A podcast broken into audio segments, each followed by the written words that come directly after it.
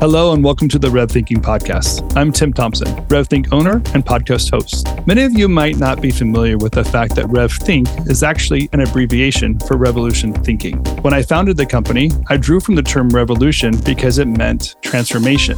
And I was fascinated by the phases that companies went through and the transformations. In my own journey, I witnessed businesses growing from 20 to 200, 10 to 150, and then from 40 to 400.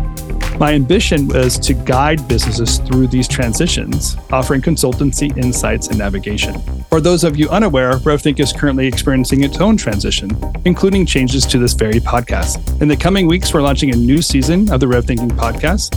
And this season, we'll delve into the transitions, plans, dreams, and exits of creative entrepreneurs. We hope you enjoy our previous episodes, and we're excited to explore the dynamics of thriving in business, life, and career. Stay tuned for more conversations.